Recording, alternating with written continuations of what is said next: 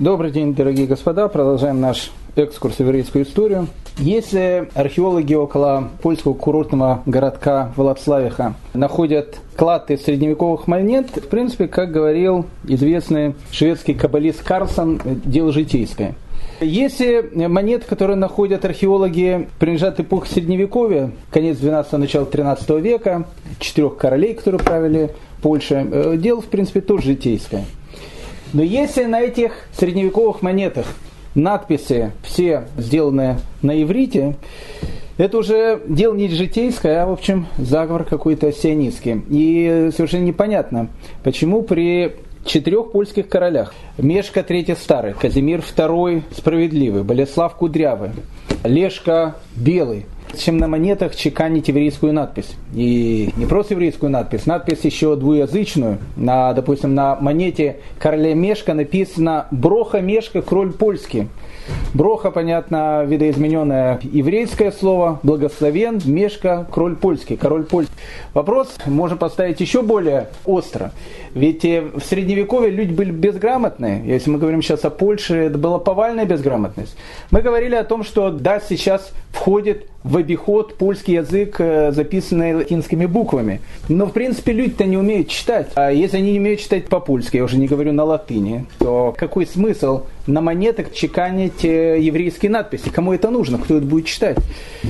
Это первый вопрос. Второй вопрос – священники. Священники, у которых отношение к евреям, скажем так, э, тоже не очень романтичное. Когда они будут пользоваться монетами, на которых надпись будет написана на иврите. Этот вопрос тоже – зачем это? Как сказал Экзюпери, если звезды зажигаются, значит кому-то нужно. И если перефразировать эти слова, если монеты чеканили в Польше, чеканили их на иврите, значит это было тоже кому-то нужно.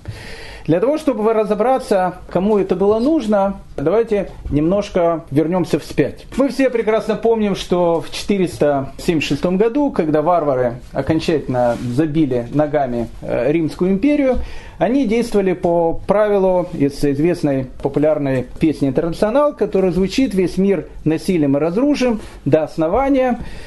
Э, а потом, а потом, в принципе, был э, суп с котом. Потому что, когда разрушили цивилизацию и пришли варварские королевства, которых еще плюс к этому всему э, возглавляла фонетично настроенная католическая церковь, то, в принципе, суп с котом он и стал основной едой.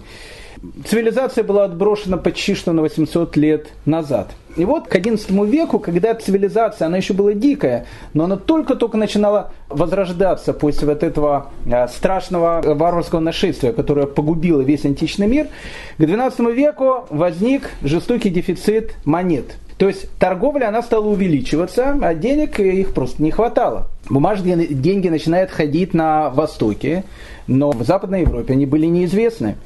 Там стоимость монет она определяется количеством драгоценного металла в этих монетах. И тут возникает огромный дефицит денег. Еще больше. Средневековая Европа 11, 12, 13 века переходит в состояние, которое называется мобилия. Вообще мобилия это такой хронизм. Это состояние, в котором находилось человечество, ну, несколько тысяч лет до а, описанных событий. Ну, не несколько тысяч, но тысячу с хвостиком так точно. Состояние, когда в древнем мире не было монет, существовало понятие, которое называлось мобилия. Что такое мобилия? Вот э, Элезер приходит э, к Битуэлю для того, чтобы взять Ривку в жены к Исхаку. И мы видим, что он ей дает подарки. Один из подарков, который дает Элезер маленькой Ривке, он ей дает так называемое кольцо, которое вставляется в нос.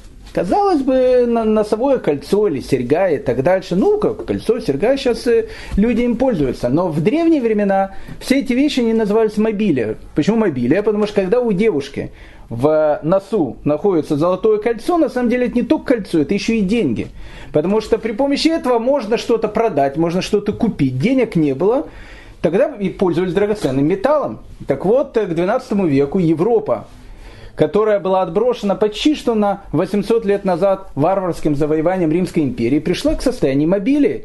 Не было металла, не было денег. И что люди делали? Они меняли серебряными сосудами, ювелирными украшениями. Валютой даже становятся книги, которые стоят очень-очень дорого. К 1100 году все доходит до того, что в соборе святого Зенона в Пистае местные монахи вообще расплавили большое серебряное распятие и из него сделали деньги. Многие английские бароны плавили эфесы своих мечей, которые тоже были сделаны из серебра, и тоже делали деньги. Не было металла, из которых нужно было делать деньги. А к 12-13 веку торговля развивается, и нужны деньги. За что-то нужно что-то продавать, за что-то нужно что-то покупать. В XI веке начинается трехсотлетний период инфляции, на котором можно было ответить только притоком денег. А чтобы ответить притоком денег, эти деньги нужно где-то брать. Ну, понятно, сейчас, когда инфляция, включается станок, который печатает, печатает бумажные деньги. В XII-XIII веке такого станка нету. Поэтому как э, справляется общество с периодом инфляции? Она чеканит деньги из серебра или из золота, но в эти деньги все больше и больше начинает э, вкладываться недрагоценного металла. И вот уже монета, она уже не совсем серебряная, не совсем золотая. И каждый теперь э, не знает монету, которую он берет, или за монету, за которую он покупает, цены этой монеты или нет, или это полуфальшивка. А как чеканились монеты в те времена? Были чеканщики, приходил человек, купец или какой-то богатый человек, у которого были э, то, что называется мобилия, не знаю, там сосуды приносил серебряные, золотые, все что угодно, приходил в эту вот мастерскую, в которую чеканили деньги, и, говорил, чеканьте мне местные деньги. Да, любая чеканная лавка, которая была, она работала не от самого себя, она отработала от королевства, это понятно. Но ей нужен был материал, из которых она чеканила деньги. Второй вопрос возникал в том, откуда я знаю, если я дал 10 килограммов серебра, что я получу точное количество денег, в которых будет находиться те же самые 10 килограммов серебра. Может быть, они добавят там что-то, а что-то себе положат в карман. Поэтому многие купцы, многие богатые люди, они понимали о том, что деньги нужно давать только тем чеканщикам, э, о которых есть полное доверие. Самая доверительная в этом отношении страна к концу XII века это был Туман Альбион или на украинском языке Англия. В Англии во времена Ричарда I, э, Львиного сердца, с которым мы уже знакомились, считалось, что английские, английские монеты, которые есть, они считались самыми-самыми проверенными в мире. Почему самые проверенные в мире? Потому что во времена Ричарда Львиного сердца англичане пользовались монетами, которые чеканили в Восточной Германии. Эти монеты, которые чеканили в Восточной Германии, их называли и стерлингами. Ну, ист это Восток. И стерлинги, то есть восточные монеты. Монеты из Восточной Германии. Ричард «Львиное сердце», э, он был, конечно, «Львиное сердце» и э, бандит, и, в общем, там, и друг Робин Гуда и так дальше. Но он был человек, который понимал элементарный толк в экономике, и он сказал, зачем нам нужно привозить монеты из Германии, если мы можем пригласить из Германии тех же самых чеканщиков, которые приедут к нам и будут чеканить монеты у нас. И поэтому Ричард Львиное Сердце приглашает из Восточной Германии этих чеканщиков монет. Они приезжают в Англию.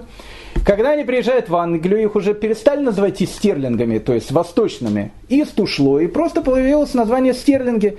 Так появилось фунт стерлинг, который используется в Англии до сегодняшнего дня. Большинство из этих чеканщиков монет, о которых идет речь, это были евреи.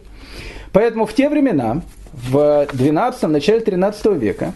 Если на монете были написаны непонятные для э, многих европейских, европейцев еврейские каракули, это значило только одно. Монету, которую ты держишь в руках, эта монета настоящая, это, в этой монете есть тот количество серебра или золота, которое написано, и поэтому торговая марка тогда становится даже не сама монетой или не какой-то мешка, кроль польский, о котором мало кто знает, а становится то, что там находится еврейская надпись. Еврейская надпись гарантирует о том, что монета, которую, которую ты пользуешься, это монета, на которую что-то можно купить и продать.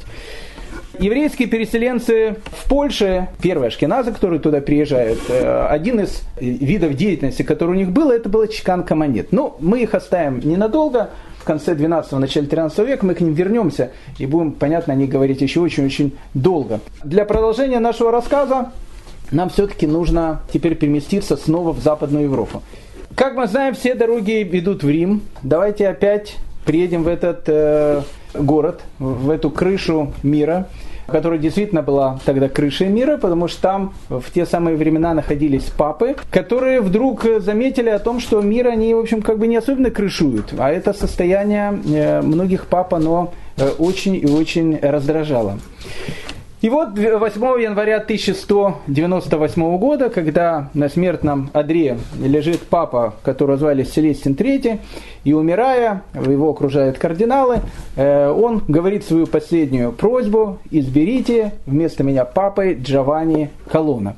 Ну, старика уже мало кто слушал, Джованни Колона мужик был, конечно, крут, но были еще более крутые мужики, потому что мы с вами говорили, что в те времена избрание папы, это обычное дело было абсолютно политическое, у какой партии было больше голосов, того папы и избирали.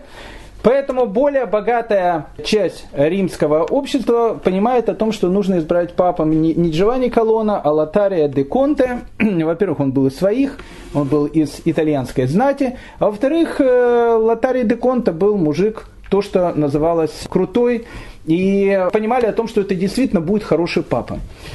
Лотари де Конте сначала отказывается, говорит, что слишком э, тяжела будет шапка Мономаха, точнее папская корона. Его, понятно, упрашивают. Э, он э, несколько раз, понятно, говорит нет. Ну, все для, идет для приличия. Потом Лотари де Конте дает свое согласие и становится папой под именем Иннокентия III. Иннокентий III был самым известным и то, что молодежь, э, как сейчас молодежь говорит, самым крутым папой вообще во всей истории папского Рима. Иннокентий III. Одна из первых мыслей, которые говорит Иннокентий III, когда он становится папой, о том, что, ну, как бы, если Рим это крыша мира, значит, папа это тот, кто всех крышует. А если папа это тот, кто всех крышует, папа находится как бы, он как бы возглавляет Рим. Если он возглавляет Рим, он как император. Если он как император, значит все должны стоять на коленях перед ними, говорить ему, ваше преосвященство, что вы скажете. И то, что скажет папа, все должны это выполнять. Но до этого мы видели, что ситуация была другая. Да, папа имеет голос, да, папа может тут сказать. Но в, в Европе, которая тогда находилась в состоянии феодализма, когда феодалы и королю, короля могли послать э, подальше, то что уже говорить о папе? И тогда Иннокентий III понимает о том, что нужно сделать ситуацию совершенно другой.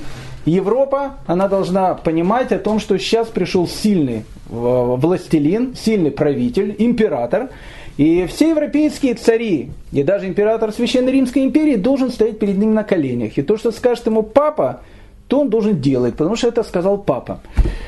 Вещь, казалось бы, очень сложная, но Иннокентию Третьему, как ни странно, это удалось сделать. А если ты хочешь повысить свой рейтинг, лучше всего провести какую-то войну. Лучше всего, чтобы война была молниеносная, э, ты пришел туда триумфатором-победителем, и тогда, ну, как бы к тебе уважение будет намного лучше. В 1187 году мы с вами говорили о том, что мусульмане захватили у крестоносцев обратно Иерусалим, и теперь как бы все те крестовые походы, которые были, они, получается, никому не были нужны, потому что Иерусалим опять находится в руках бусурман. И вот Иннокентий III э, решает, а почему бы нам не устроить такой маленький крестовый походик, э, освободить Иерусалим. И сразу рейтинг папы, он э, увеличивается в разы. И вот папа решает организовать четвертый крестовый поход, 1202-1204 год. Крестовый поход папы Иннокентия III. Ну, крестовый поход папы, он строится по э, довольно интересному такому сценарию. Э, крестоносцев надо как-то переправить. Переправить, э, решили их, надо переправить сразу в Египет, чтобы с Египта начать войсками приходить в землю Израиля и ее отвоевывать. Для того, чтобы их как-то переправить в Египет или как-то их переправить в Ака, в землю Израиля, Ака тогда была, в принципе, оставалась еще городом крестоносцев, нужны корабли. Папа решил о том, что 30 тысяч солдат это будет нормально. И 30 тысяч солдат, если они, э, в общем, как бы нападут на мусульман в земле Израиля, они, безусловно, Иерусалим смогут отвоевать. Но для того, чтобы 30 тысяч солдат отправить, э, нужны корабли. А где есть корабли? Корабли есть в Венеции. И вот венецианский додж, который был еще тот пройдуха, ему уже было тогда под 80 лет, он ничего не видел, но деньги считал еще как – он сказал о том, что, ребят, смотрите, мы вам готовы дать корабли, на которых мы перевезем 30 тысяч крестоносцев. И вот крестоносцы начинают приходить в Венецию. Венецию пришло не 30 тысяч крестоносцев, а только 10, 20 тысяч. Решила все-таки э, не пойти. И тогда венецианский додж, он сказал, смотрите, ребят, ну как бы вы меня кинули на деньги. Мы э, зафрактовали сейчас э, корабли на 30 тысяч человек, а вас пришло 10 тысяч человек, поэтому, слушайте, корабли есть корабли, платите как за 30 тысяч. Они говорят, ну у нас-то денег нету, нема. И тогда Додж говорит, ну, из денег нема, так э, деньги где-то можно взять. Крестоносцы спрашивают, а где их деньги взять? Они говорят, а вот тут недалеко есть городок хорватский такой, э, называется этот э, э, городок Зара или Зедар. Он когда-то принадлежал э, Венецианской республике. Сейчас его захватил э, венгерский король. В городе живут христиане. Кстати, христиане, которые тоже готовы были участвовать в крестовом походе. И венецианцы говорят, смотрите, есть денег нет. Вот, пожалуйста, город Зедар, город Зара. Вы можете на него, значит, напасть. Он очень богатый. Взять оттуда деньги и заплатить нам. Ну, крестоносцы люди, как вы понимаете, святые, очень высокоморальные, э, нападают на город Зара, перенасиловали и ограбили весь город, забрали много денег, и венецианцам их приносят. Э, венецианцы говорят, ну, теперь отлично, теперь мы вас готовы переправить. Переправляют крестоносцев в городу Константинополь. Находясь недалеко от города э, Константинополь, святые войска крестовых, крестоносцы, они видят о том, что город-то хороший. То есть Константинополь это еще тот отголосок великого древнего Рима, который когда-то был, один из самых богатых городов мира. И тут крестоносцы думают, а зачем нам идти на какой-то восток, отвоевывать у каких-то бусурман какой-то Иерусалим, если тут есть такой прекрасный город, Константинополь. Во-первых, а в Константинополе живут не, не католики, а православные. Это уже как бы дает повод, а почему бы не пограбить. А во-вторых, э, ну, как бы, всегда найдется повод, почему бы не пограбить Константинополь. И тогда в 1204 году войска крестоносцев, они решили ограбить Константинополь. И вот войска крестоносцев, они входят в этот город, в Константинополь, полностью его грабят. Причем ограбили так, как ни одни варвары еще не ограбили э, Древний Рим. То есть происходит очередное ограбление отголосков Древнего Рима варварами. Так и заканчивается четвертый крестовый поход в 1204 году. После того, как крестоносцы ограбили Константинополь, они веселые, счастливые и богатые возвращаются во Свояси. Ну, как для Иннокентия III был этот крестовый поход, понятно, что он сказал, что, наверное, было не очень правильно э, там кого-то грабить. Но, в принципе, в принципе, для папы рейтинг очень-очень повысился. Поняли, что с папой можно иметь дело. Для того, чтобы папа Иннокентий III имел какой-то власть и имел какой-то авторитет среди всех европейских царей и э, императора Римской империи, нужно было сделать еще что-то. У папы римского в те времена было двое врагов. Ну, одни враги были понятно кто, это были евреи. Ну, евреи были врагами, потому что он был антисемитом. Ну, просто антисемитом, то, что у нас называется едофобом. Ну, не любил он евреев.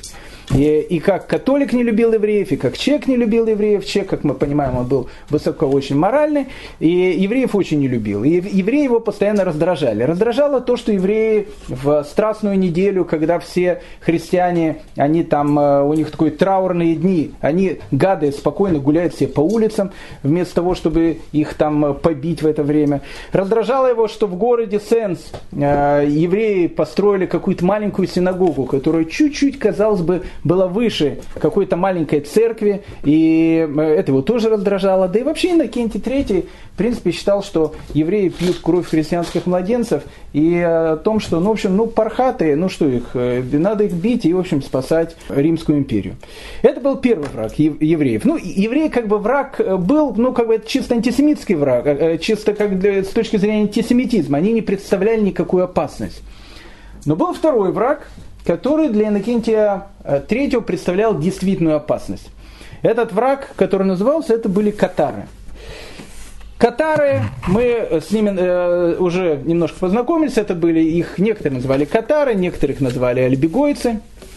Они жили на юге Франции и на, или на севере Италии. В принципе, юг Франции это и есть север Италии многие города, они были полностью подчинены э, идеологии катар и альбегойцев.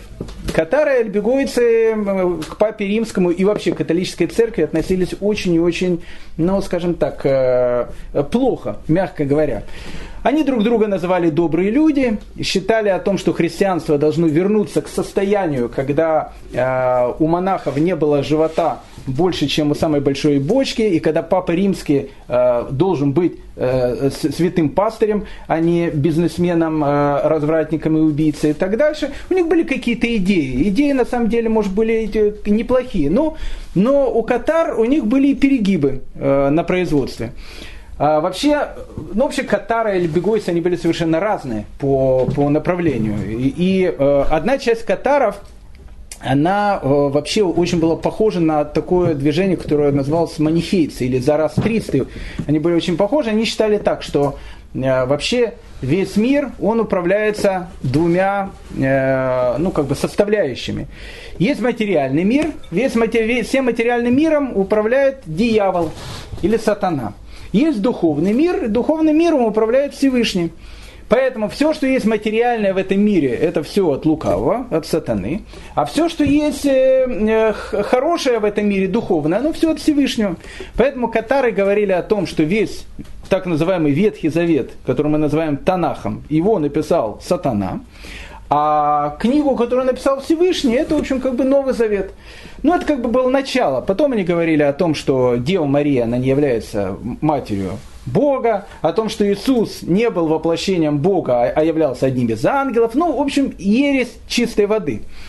А, это одна часть катарства или альбегойства. Была другая часть альбегойства, которая очень-очень напоминала современный баптизм, которые говорили о том, что слишком далеко мы ушли от первоначального христианства. И вообще надо как бы для того, чтобы люди стали настоящими христианами, такими, как были когда-то, а, нужно приблизиться к евреям. И поэтому была часть альбегуйцев, которые говорили о том, что надо соблюдать часть еврейских праздников и даже обрезаться. Поэтому была часть альбегуйцев, которых называли обрезанные. Как бы там ни было, альбегойцев было очень много. Они были очень богатыми. И практически весь Прованс и э, э, Лангедок, он состоял практически весь из этих альбегойцев, из этих еретиков. Главными центрами Катар или, или альбегойцев были города Безьен, Каркасон, Альби и Тулуза. А это города, в которых жило основное население евреев. Причем евреи, которые там жили, они жили относительно неплохо. В отличие от всей Западной Европы, катары, которые тоже, может быть, с предубеждением относились к евреям, это понятно. Но отношение их по сравнению с тем, как было отношение во Франции и Германии, это было день и ночь. Правитель Южной Франции, которого звали Раймунд IV, э, там все у них были Раймунды, он пошел еще дальше, и он сказал о том, что он сам э, как внешне был католиком, но в душе был тоже альбегойцем. Он сказал о том, что, смотрите, у нас полное равенство, и э, очень уважал альбегуйцев, очень уважал евреев. Раймунд, э, Раймунд VI, прошу прощения, не четвертый, Рамуд шестой, он был единственным э, э, вассалом, самым, кстати, сильным вассалом французского короля, у которого евреи работали на государственной службе. Нигде, ни в одной стране Европы не было евреев, которые работали бы на государственной службе. Все вот эти вот вещи, они Иннокентия третьего раздражали. Катары – это типичные масоны, евреи – это типичные жиды. Вы получается какой-то жидно-масонский заговор. И Иннокентий III понимает о том, что жидомасонский заговор надо заканчивать. И вот в 1209-1229 году Иннокентий III решает объявить очередной крестовый поход. Если э, э, четвертый крестовый поход был в ограблении Константинополя и Зары, то этот крестовый поход должен быть против кантарской мерзости, которая находится в Южной Франции, в Провансе. Он привел на юг Франции толпы фанатиков и авантюристов, которые возглавляли фанатично настроенные епископы. Фанатики-монахи, они были фанатики, с них как бы особенно ничего не возьмешь. А авантюристов было очень много. Это люди, которые пришли к Катару, им было совершенно плевать, Катар они, шматары и кто угодно. Это были богатые люди, у которых были земли и деньги. Поэтому один из лидеров этого похода, человек, которого зовут, зовут Симон де Манфор, он пришел туда, э, как бы, нет, под, под э, красивой идеей, взять и уничтожить ересь. Но на самом деле Симон де Манфор, Манфор пришел туда просто грабить, грабить людей и забирать земли. И вот Симон де Монфор, один из э, приближенных папы, который один из руководителей этого похода, он, э, когда входит в город Безьен, он э, в церковь святой Магдалины собирает 7 тысяч местных жителей Безьена, там мужчины, женщины, дети, и просто всех их режет. А когда он их всех зарезал, все, все деньги, которые были у них, он просто забрал себе, все было очень благородно и нормально. Понятно, что в городе Безиене, кроме так называемых альбегойцев, живут и евреи, поэтому хроника, которая называется «Шевит Игуда», пишет, что в этот момент было зарезано и убито еще 200 евреев. Это понятно. Когда режут христиан, то почему бы не порезать и евреев?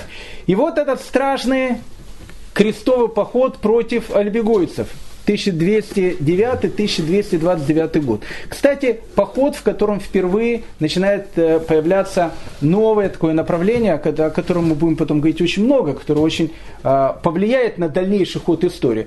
Появляется Святая Инквизиция. Она будет появляться именно там. Первые пытки, первое сжигание на кострах и так дальше, оно будет именно тут, в Провансе. В 1217 году Э, выполняя сказанное в посуке, что яблоня от яблони недалеко падает, жена Симона Манфора э, в Тулузе решила как бы окрестить всех евреев. Она сказала, как это безобразие, мы, значит, с еретиками боремся, а евреи тут, э, значит, гады спокойно живут.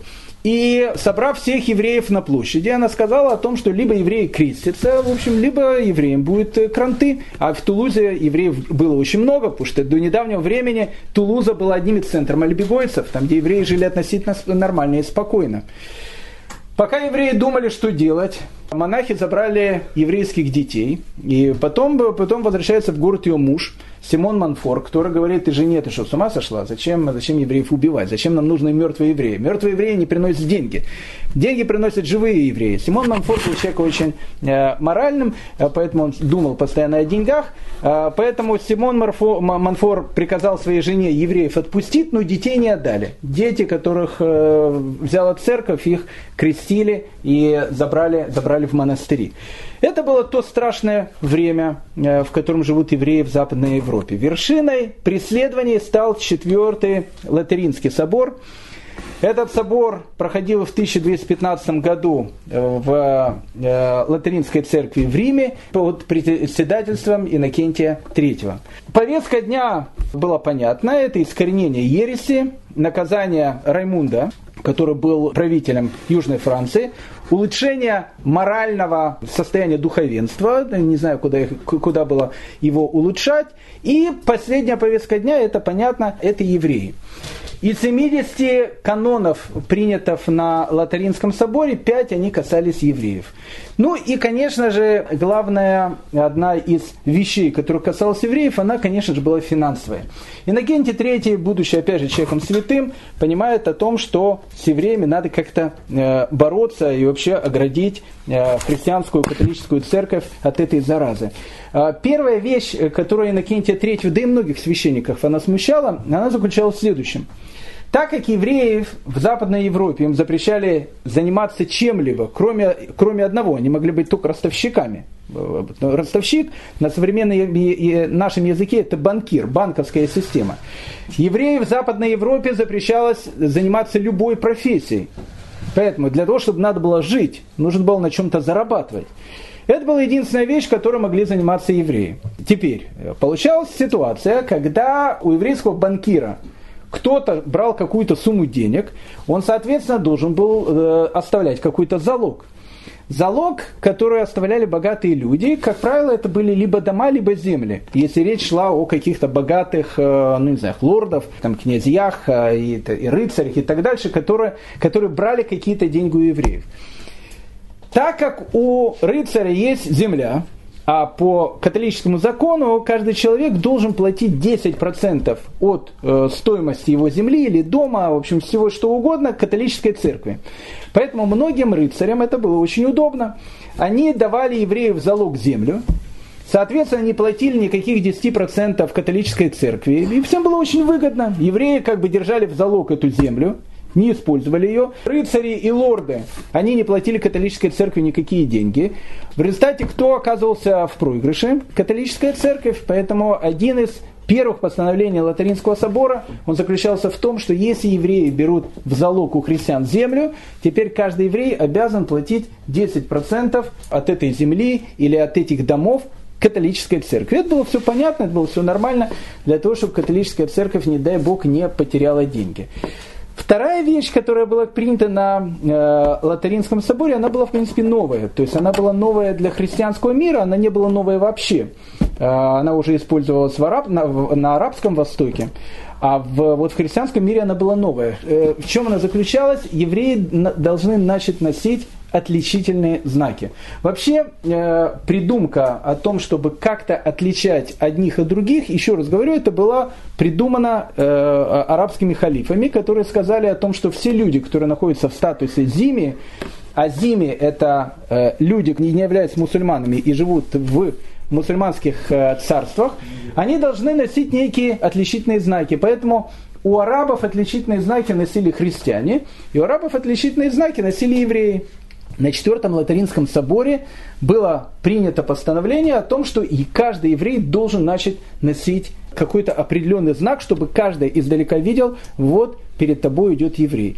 Когда начали думать, какой знак, предложение было сделать такой кружок из желтой материи. Желтый цвет считался более таким э, заметным издалека. И вот тут вот Четвертый Латаринский собор и придумает этот знак, который потом будут и носить все евреи с 1939 по 1945 год э, при фашистской Германии. Там тоже были желтые знаки, правда, на этих желтых знаках был Магин Давид. Тогда Магин Давид был чисто очень узнаваемым еврейским знаком. Но желтый цвет, он возникает именно тут, на Четвертом Латаринском соборе. Евреям запрещается выходить на улицу во время Страстной недели. Это была идея фикс Иннокентия Третьего. Очень делает бесило. Они должны сидеть в домах, дрожать э, и извиняться перед христианами за то безобразие, то, что они сделали когда-то с э, Иисусом. Но и э, еще одно поставление Латаринского собора, оно заключалось в том, что те евреи, которые были насильно окрещены, за ними нужно сделать определенную слежку для того, чтобы проверять, действительно ли они соблюдают э, очень строго все законы христианства. Тут вот появляются первые предпосылки к тому, что будет называться инквизиционной слежкой, о которой мы будем говорить потом в дальнейшем еще очень и очень много. Ну, понятно, доходило и до курьезов. В 1248 году э, уже был другой папа, его уже звали Иннокентий IV, ему сообщает, что в одной из э, германских земель у евреев такие шляпы, большие широкополые шляпы, и издалека они очень похожи на священников, и когда их видят простые люди, то простые люди евреям целуют руки и, в общем, говорят, «Э, батюшка, проходите, пожалуйста, вперед. Когда Иннокентий IV начал спрашивать, почему это э, пархаты носят такие широкополые шляпы, оказалось довольно-таки неприятная ситуация, потому что э, один из феодалов, решив о том, что нужно как-то евреев отличить, сказал, что евреи должны ходить в широкополых шляпах. Он только не подумал о том, что если евреи одевают широкополые шляпы, они будут их одевать такими, как они были по последней моде. А именно в таких шляпах ходили священники. Поэтому э, Иннокентий IV сказал евреям снять эти широкополые э, шляпы о том, чтобы их э, больше никто ни с кем не э, путал. В результате крестового похода против альбегойцев вся их территория, она переходит под власть французской короны. И в результате всего этого возникает два э, монашеских ордена. Они возникают именно во время этого крестового похода против альбегойцев. Это орден францисканцев и орден доминиканцев, о котором мы будем еще очень и очень много говорить, потому что доминиканцы, которых называли сами господнями, они будут теми людьми, которые в основном и будут организовывать с евреями все диспуты о которых речь пойдет чуть дальше, диспуты, которые, многие из которых будут приводить к очень-очень печальным последствиям.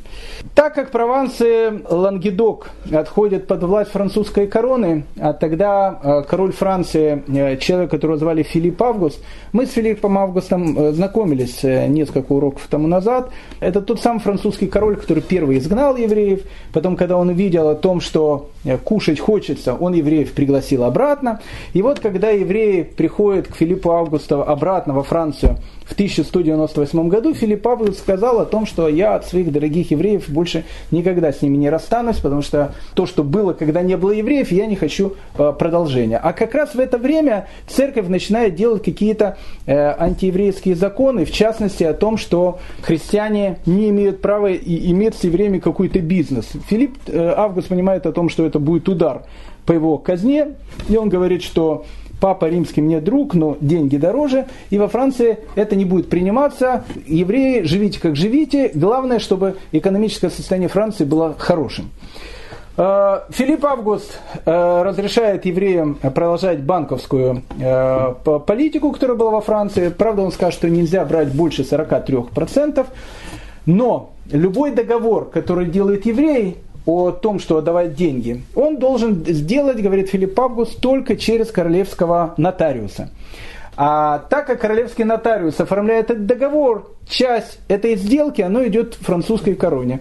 И поэтому Филипп Август в 1217 году имел только на этих сделках 7550 ливров, то есть большие и большие деньги. Филипп Август евреев очень и очень э, любил.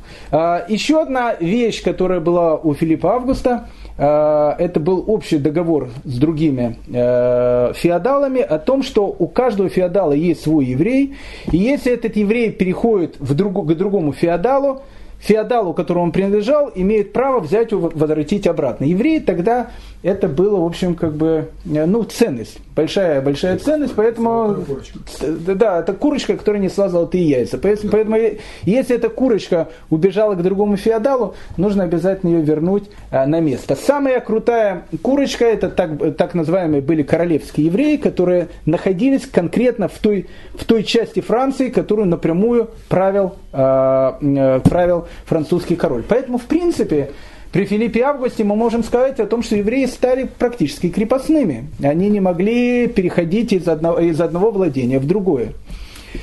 Если Филипп Август был человеком, э, таким бизнесменом, у него был внук, который был э, такой романтик, э, внук, который вошел в историю под именем э, Людовик IX Святой, во Франции он до сих пор является покровителем парикмахеров, а в, э, в штате Миссури в честь него даже назвали город, который называется Сент-Луис. Э, так вот, Сент-Луис, Людовик Святой IX, он в принципе на самом деле был ну, человеком святым. Понятно, что он святым был среди той идеологии, в которой он жил. Э, он действительно отличался от многих людей, которые его окружали. Э, у него не было 25 любовниц, и он не занимался развратом, как все короли. У него была одна жена, с которой он всю жизнь, кстати, прожил. Э, он пытался играть в некую такую демократию. Он был человеком действительно очень скромным таким. Он э, садился, выходил из своего дворца, садился рядом с деревом и говорил, каждый может ко мне подойти, я буду его судить. Будет суд короля. Он был человеком, которого в пятом крестовом походе, когда его захватили в плен, в отличие от Ричарда Львиного Сердца, которого тоже захватили в плен, он не, разде, не разденет догола всю Францию для того, чтобы она его выкупила из плена. Он скажет о том, что я за свой выкуп буду платить сам. Э, человек, который, в принципе, организовывает в Париже э, университет. Этот университет будет, находится и сейчас, там этот университет называется Сорбона принципе, он был человеком, ну, по отношению к э, общему населению, он был человеком, наверное, святым. Но в мире, где евреи считаются отродьем дьявола, э, притеснять их, это было тоже частью святости. Поэтому Людовик Святой, он, э, как бы он был святой по той идеологии, в которой он жил, католическая церковь. Поэтому он считал о том, что евреи, которые являются э, отродьем дьявола, их, конечно, нужно э, угнетать, их э, нужно притеснять, и, в общем, с них нельзя иметь никакой выгоды. Так как Людовик IX, э, э, святой, он был действительно таким человеком святым, первая вещь, которую он сделал, он сказал, что всех евреев надо вообще выгнать с Франции. Ну, тут начались скандалы, э, и к нему подошли, начали говорить, «Э, Ваше Величество, вы человек очень такой набожный, все, ну, как бы, ну, посмотрите, на евреях, в принципе, держится экономика, мы не можем взять их просто так всех выгнать. Он говорит, мне не нужна никакая экономика, самое главное это святость, их надо выгнать. Ну, как-то его утихомирили в этом отношении. Но с другой стороны, э, Людовик э, Святой, у него была такая вот идея фикс, сначала идея фикс. Он сказал, а почему бы нам евреев всех не окрестить? И вот он начал, э, он считал, что евреи не, принимают христианство не потому, что как бы они не хотят его принимать, а потому что как бы им никто это не предлагал. И вот Людовик IX обращается к всем своим поданным евреям со словами «примите христианство, это такая прекрасная религия, такие папы прекрасные» и так дальше. Э, ну, евреи сказали, э, что они э, не хотят это делать. И тогда Людовик, девятый святой, сказал, что в принципе для того, чтобы убедить евреев, нужно начинать делать какие-то диспуты. Может быть, во время диспутов в споре родится истина, и евреи поймут, насколько они заблуждаются. И вот в одном из таких диспутов который записан местным э, христианским э, хронистом, который проходил в монастыре Клюни. Собираются священники, собираются евреи, евреям задают разные вопросы. Ну, диспут проходит, в принципе, в традициях того времени. Священники задают вопросы, евреи дают ответы. И тут сидит один рыцарь, ну, рыцарь, он не священник, он э, обычно привык э, людей на части рубить, э, в теологических вещах он мало разбирается, и он задает вот просто по-солдатски вопрос еврейскому раввину. А верите ли вы в том, что Мария является Матерью Божией? Но евреи сказали о том, что в принципе, ну как бы ну, в принципе, да, были такие случаи, да у Геракла действительно э, папа был богом, Зевсом, мама была человеком, э, но как бы это немножко из другой оперы, и евреи, к сожалению, не очень верят о том, что Мария может быть мамой бога. Римский этот рыцарь, он так возмутился, что он выхватил меч и рукоятки меча, взял, очень сильно ударил по голове этого раввина. Раввин потерял сознание, окровавленный, и все евреи его Э, взяли и вытащили. На этом диспут закончился. Когда э, в Париж э, об этом приходит известие Ледовику IX, он, он как ребенок начал прыгать, он так обрадовался, что такое диспут, и, и тогда он сказал свою известную фразу. Пусть спорят с евреями только священники. Миряне же, слыша хулу на веру христианскую, должен защищать ее мечом, вонзая в тело богохульника, насколько он туда влезет. То есть, в принципе, э, Людовик IX, узнав о том, что сделал рыцарь, он как бы по-детски вид, ну, простой человек, он не мог э, выдержать это, конечно, хулу, и э, то, что он сделал, очень он сделал, наверное, правильно. В 1247 году Людовик э, Святой решает э, соорудить очередной крестовый поход. Э, перед этим крестовым походом он сказал о том, что в принципе все евреи, которые находятся во, во французских владениях, их нужно оттуда изгнать, потому что невозможно делать благую вещь в то время, когда дети дьявола находятся у тебя в принципе под носом.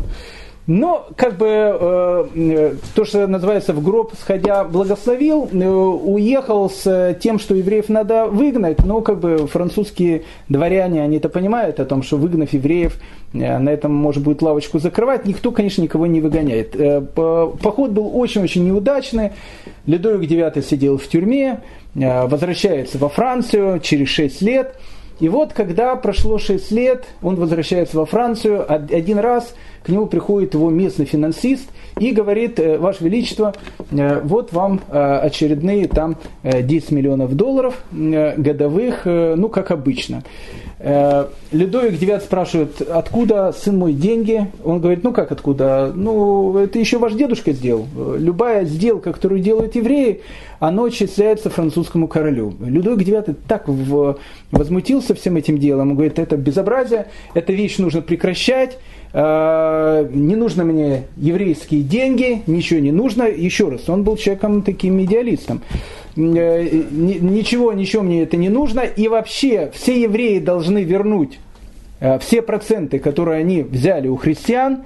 И, и еврейских значит, ростовщиков нужно срочно закрывать. Ну, в принципе, еврейских ростовщиков закрыли, но в этот же день открылись христианские ростовщики.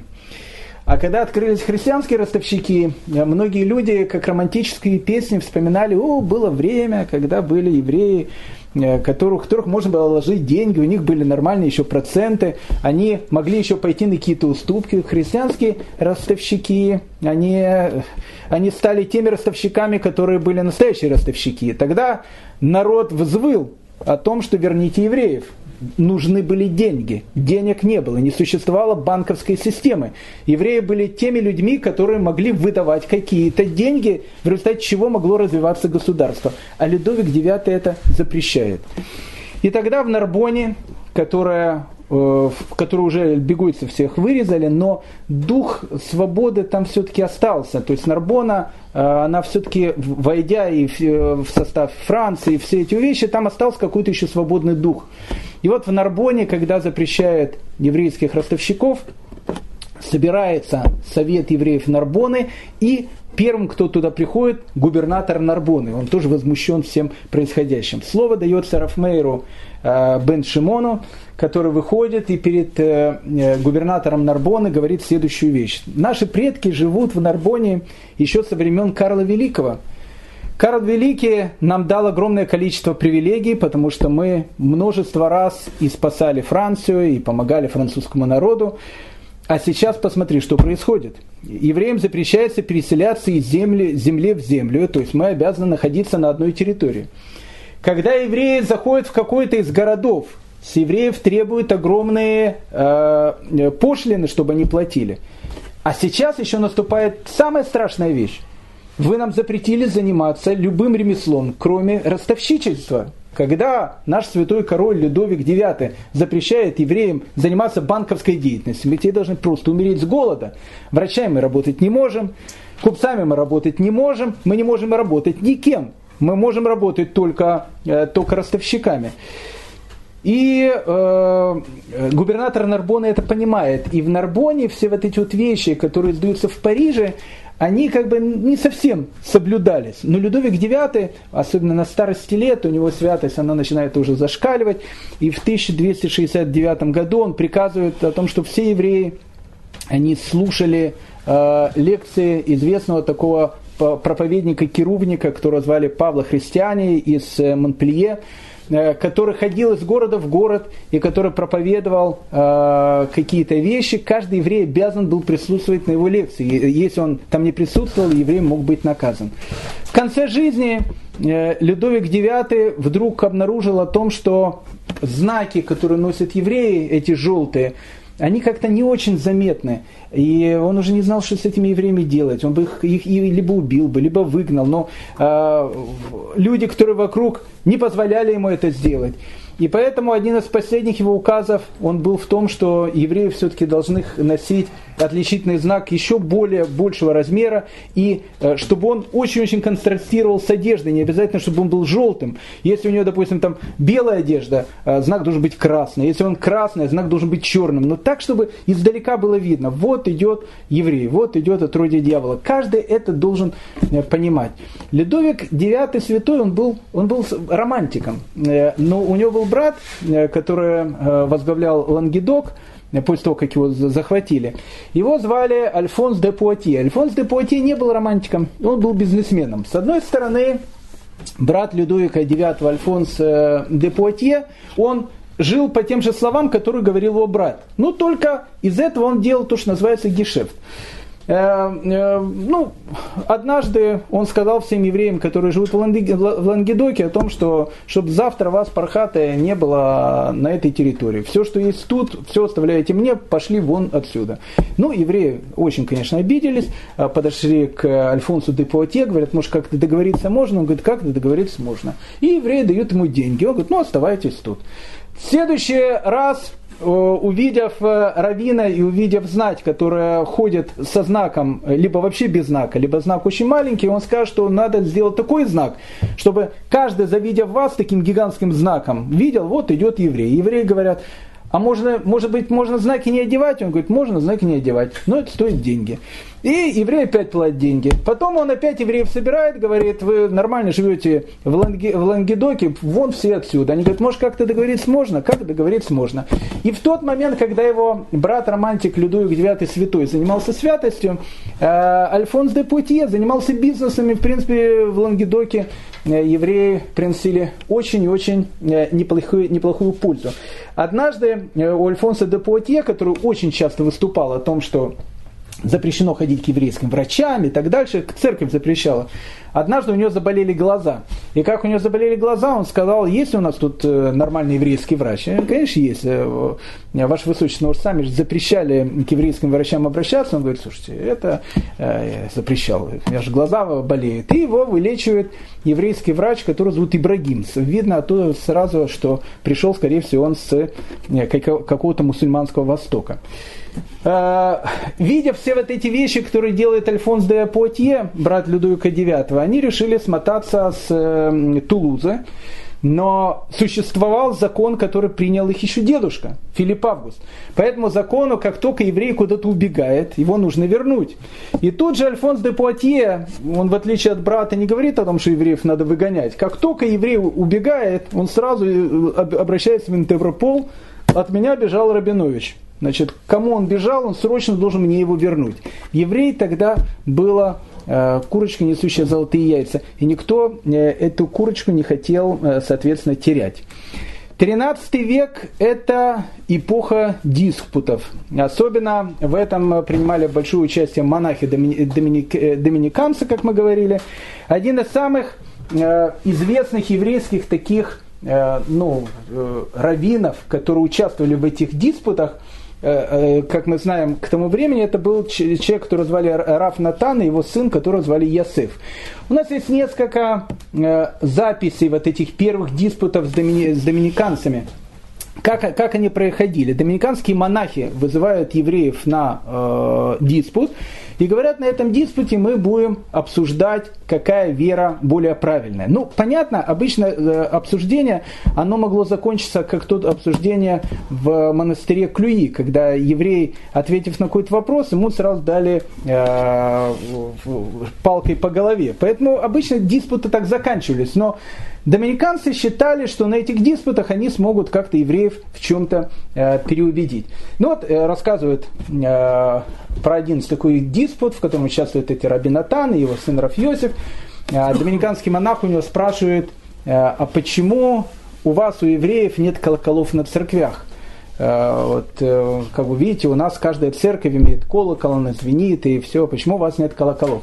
Насчет чего Раф э, Натан говорит о том, что, ну, я готов вам ответить, если мы с вами пойдем на рынок местный. Он говорит, ну, пошли на рынок, они приходят на рынок, на рынке торгуют рыбный день, торгуют рыбой. Когда они заходят э, в, в такое вот начало рынка, там где трактуют такой полутухлой, э, самой дешевой рыбой, стоят торговцы и кричат, покупайте рыбу, самая лучшая рыба, самая вкусная рыба, только-только пойманная из речки, все покупайте.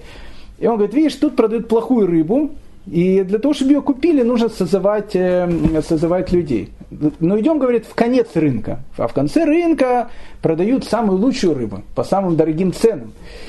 И там сидят люди, продают эту рыбу, и никто ничего не рекламирует. И он говорит, ты видишь, э, тут никто ничего не рекламирует. Почему? Потому что тут знаешь, что тут хорошая рыба. Когда делают много шума, нужно продавать товар, который мало кто купит. Если все знают, что товар хороший, не надо никакого шума. И так все будут знать о том, что этот товар будет самый лучший. Тогда доминиканский монах говорит, а скажи мне, почему в Маше Всевышний открывается в кусте, а не в дереве? Там же терновый куст, который горел и не сгорал. Почему, почему это был куст, а не дерево? Ну, хотел сделать э, некий такой э, укол, э, подколку какую-то с, э, с точки зрения неправильности иудаизма. Насчет чего Рафнатан говорит, это правильно. Потому что если бы он Э, открылся Маше в дереве, то были бы обязательно товарищи, которые бы из этого дерева сделали бы какое-то идола, которому они поклонялись бы. Поэтому он открылся в кусте, потому что из куста никто ничего не сделает. Но это все как бы были диспуты такие э, относительно безобидные. Но вот э, как бы безобидность диспутов она заканчивается, потому что на сцену выходят самые большие враги еврейского народа, а сам большой еврей, ев, враг еврейского народа, как вы знаете, это и есть сам еврей. Крещенные евреи, они становятся самым страшным бичом евреев в Средневековье. Одним из таких товарищей был человек, которого звали Николай Донин из Лара Шеля. Э, он когда-то был выкрестом, кстати, выкрестом был э, таким убежденным, не в смысле его насильно крестили. Таких людей, как он, были единицы, но, как правило, э, эти люди, порвав с иудаизмом, они как бы всю жизнь пытались э, доказать о том, что они лучшие христиане, чем сами христиане. Ну, это такой еврейский, еврейский такой комплекс. Ведь вы знаете, до недавнего времени, когда посла в Израиле американцы кого-то хотели послать посла, послом Америки в Израиль, и израильтяне молились, главное, чтобы это не был евреем, потому что если он будет евреем, он будет из кожи вон лезть для того, чтобы доказать, что он в первую очередь э, американец, чем еврей. И будет делать огромное количество головной боли. Такой вот комплекс, вот этот э, Николай э, Донин, выкрест, он решает выпендриться и обращается к папе римскому, который тогда был Григорий IX, со словами о том, что в еврейском Талмуде написана страшная хула и страшные хулы на христиан – и э, еврейский Талмуд нужно уничтожить. Но э, как бы христианская церковь знала о том, что евреи э, учат Талмуд. Что в этом Талмуде написано, мало кто что знал. Но тут как бы человек, который сам когда-то был евреем, эксперт, можно сказать, в этом деле, говорит о том, что э, в, в Талмуде находится огромное количество всяких очень плохих вещей, э, тогда Папа Римский приказывает собрать э, некий такой диспут в Париже, Э, некий такой суд над еврейским Талмудом. Если будет доказано о том, что Талмуд это антихристианская книга, эту книгу нужно будет уничтожить. Но со стороны христианской церкви это, э, там выступал епископ Парижа, э, ректор только что открывшийся Сорбоны и представитель инквизиции, ну и множество огромных, огромное множество монахов.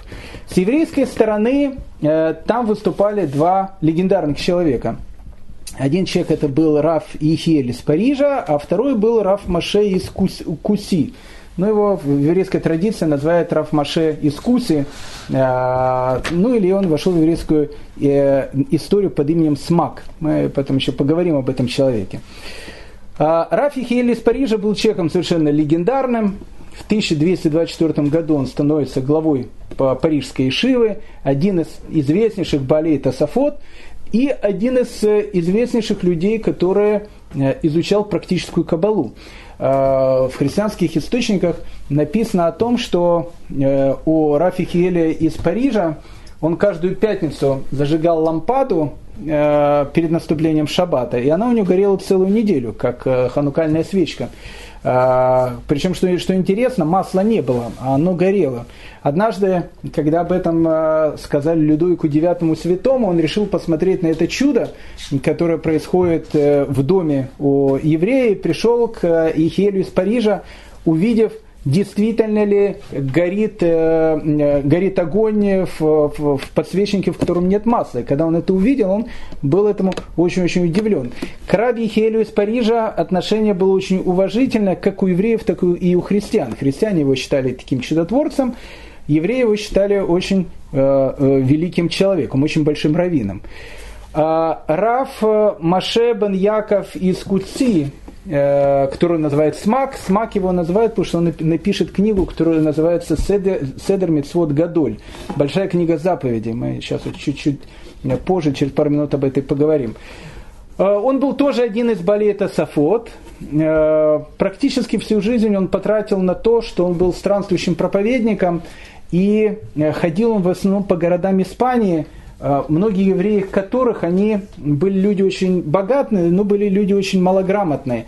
И вот он, а, как говорят еврейские источники, тысячи и десятки тысяч евреев а, возвращает к тому, чтобы они начали соблюдать. То есть они, может быть, как соблюдали, но соблюдали не так, как, не так, как положено.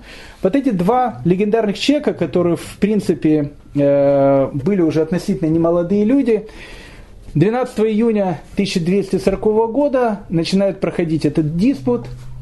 Э, Николай Донин э, говорит о том, что в, они выдвигают 35 пунктов, в которых написано о том, что Талмуд является антихристианской книгой, там написано огромное количество э, анти, э, антихристианских вещей, но в принципе все, что они говорят, это то, что сейчас пишет современная антисемитская пресса. Ее очень мало, но если вы на интернете возьмете про еврейский фашизм, вы обязательно возьмете те вот выдержки, которые выдернуты из контекста, которые, в принципе, тогда э, Николай Донин и приводит. Обычно приводятся либо какие-то Мидраш, Агадот, какие-то э, притчи, либо какие-то фразы, вы, вы, э, выдернутые из контекста, понятно, оно не имело никакого основания под собой, спорить там было не с чем.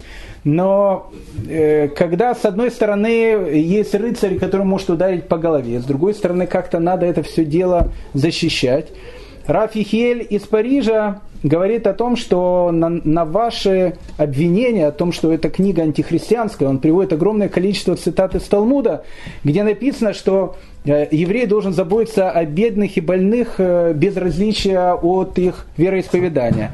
Э, Все, что написано от, от идолопоклонников в Талмуде, не имеет никакого отношения к христианам. И пытается как-то показать и объяснить эти вещи, но, но в принципе решение суда, оно было понятно э, с самого начала суда. И э, суд постанавливает о том, что так как Талмуд является книгой запрещенной, его нужно сжечь. Тут один монах-доминицианец пишет историю. Скорее всего, может, она плюс-минус так где-то и была. Еврейские представители Парижа они понимают, что ну, как бы к Людовику IX святому особенно не подойдешь, потому что он человек в этом отношении неподкупный, то есть он фанатик еще тот, он, он как раз за то, чтобы сжигать Талмуд. А, тогда они подходят к одному из э, очень больших э, ну, как бы, лидеров католической церкви с тем, что за большой какой-то подарок попросить его, чтобы он переговорил лично сам с королем, может быть, отложить на какое-то время сжигание Талмуда. Он как-то убеждает Людовика Святого, Людовик Святой э, скажет, что отменить этот декрет пока, евреям возвращает Талмуд. Э, и тут э, спустя год этот священник, этот епископ умирает.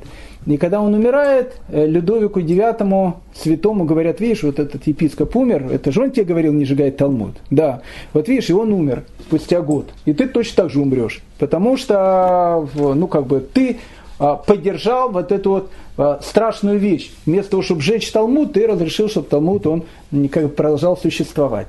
И тогда в Париж возят 24 телеги полностью груженными Талмудами. Это надо понять, что такое 24 телеги, это огромное количество. Каждую книгу тогда ее же писали от руки. Каждая книга, она стоила ну, состояние, как дом практически. 24 воза Талмуда. Это практически весь, весь Талмуд, который находился во Франции. Ну или практически весь. И э, весь этот Талмуд свозят на э, главную площадь Парижа, и в июне 1242 года происходит сжигание, сжигание Талмуда. Это была страшная трагедия. Э, евреи обращаются через какое-то время к Григорию IX, который становится папой римским, о том, чтобы он как-то разобрался в этом деле. Может быть, евреям запрещено было изучать Талмуд. Не просто его сожгли, его просто не было, его запрещено было переписывать. А, и тогда папа э, и Григорий IX, и Иннокентий IV, который приходит, он говорит о том, что нужно сделать вторичное следствие. Может быть, все-таки евреям разрешить изучать Талмуд. И в 1248 году происходит еще один суд в Париже, который подтверждает решение суда 1240 года, и евреям Талмуд не отдают. И вот в это самое время Рафмаше Барьяков из Куцы, э, который был одним из тех, который защищал Талмуд, э, видя о том, что Талмуд сейчас запрещено изучать, и, ну, а евреи должны что-то что учить. Он тогда пишет свою знаменитую книгу «Сефер Мицвод Гадуль», большая книга заповедей, которых он пишет по памяти, практически по памяти, либо используя какие-то э, подпольные экземпляры Талмуда, пишет огромную книгу, в которых описаны все 613 заповедей со ссылкой на Талмуд, со ссылкой на те источники, где они написаны. И смак, он, в принципе, э, спас огромное количество людей, потому что во Франции смак э, учили в тот момент, когда было запрещено учить Талмуд. Рафихиель Бар Йосиф из Парижа, э, он понимает о том, что во Франции находиться больше нечего. Он берет своего э, сына и берет э, группу своих учеников и говорит, что мы должны все переехать жить в землю Израиля. И э, Рафихиель из Парижа вместе с группой французских тасофистов уезжает в землю Израиля. Он поселился в городе Героя Цфате. И в городе Цфате он открывает, ой, прошу прощения, в городе, э, переселился в город Така, и в город Аку он открывает свою известную ешиву, которая называется Мидраш Агадоль де Парис, в которой, в которой преподают последние представители школы э, тасофистов. Итак, в тот момент, когда э, на Диком Западе происходят вот эти все бурления, это от э, сумасшествия, которое происходит во Франции, которое происходит в Германии, в той части христианского мира, которая находится на отвоеванных у евреев испанских землях, э, евреи, евреям тоже не сладко в этот, в, этот момент, но их жизнь она была намного-много более спокойной. О том, что будет происходить в дальнейшем, мы с вами и поговорим в следующих сериях. Всем большое спасибо.